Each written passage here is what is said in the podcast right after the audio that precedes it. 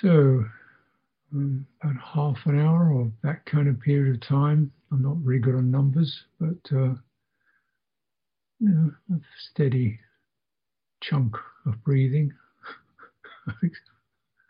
manageable morsel of your life, which uh, you can cultivate or practice or be with yourself walking. Experience movement, just sheer movement, playful movement, swimming movement. Be with yourself walking, movement. The fluidities, the exchanges within the body as you move.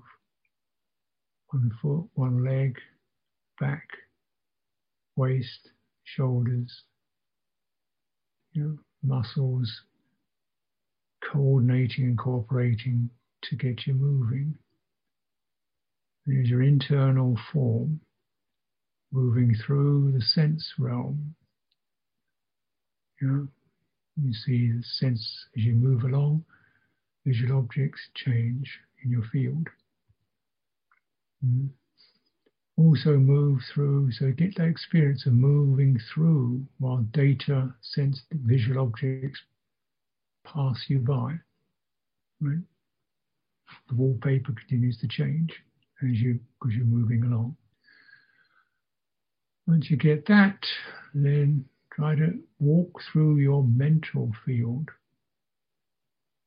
There will also be just wallpaper, opening curtains around you as you walk along, moving through that lightly. Don't get too focused in your eyes. Try to walk your whole body, which for many people will mean to imagine you're walking through uh, warm water or mist. So it's almost tactile against your chest, like you're walking to the sea.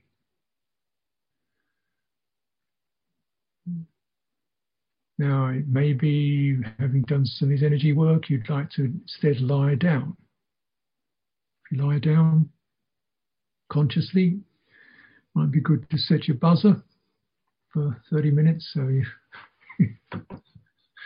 and just practice open, um, feeling the, the, the, physicality of your form. Try to lie in quite a formal way. Don't huddle fetal, but lie long, lie tall, lie wide.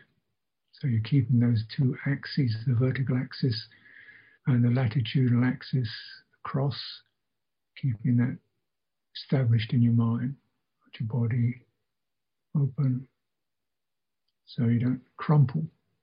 Mm-hmm. And then open awareness, open energy, open form, whatever processes through, with a sense of uh, safety.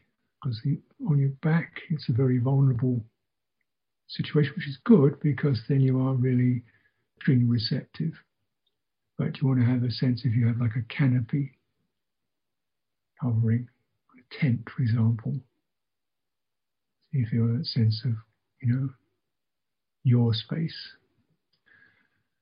Okay, so let's uh, um, get back together in 30 minutes' time.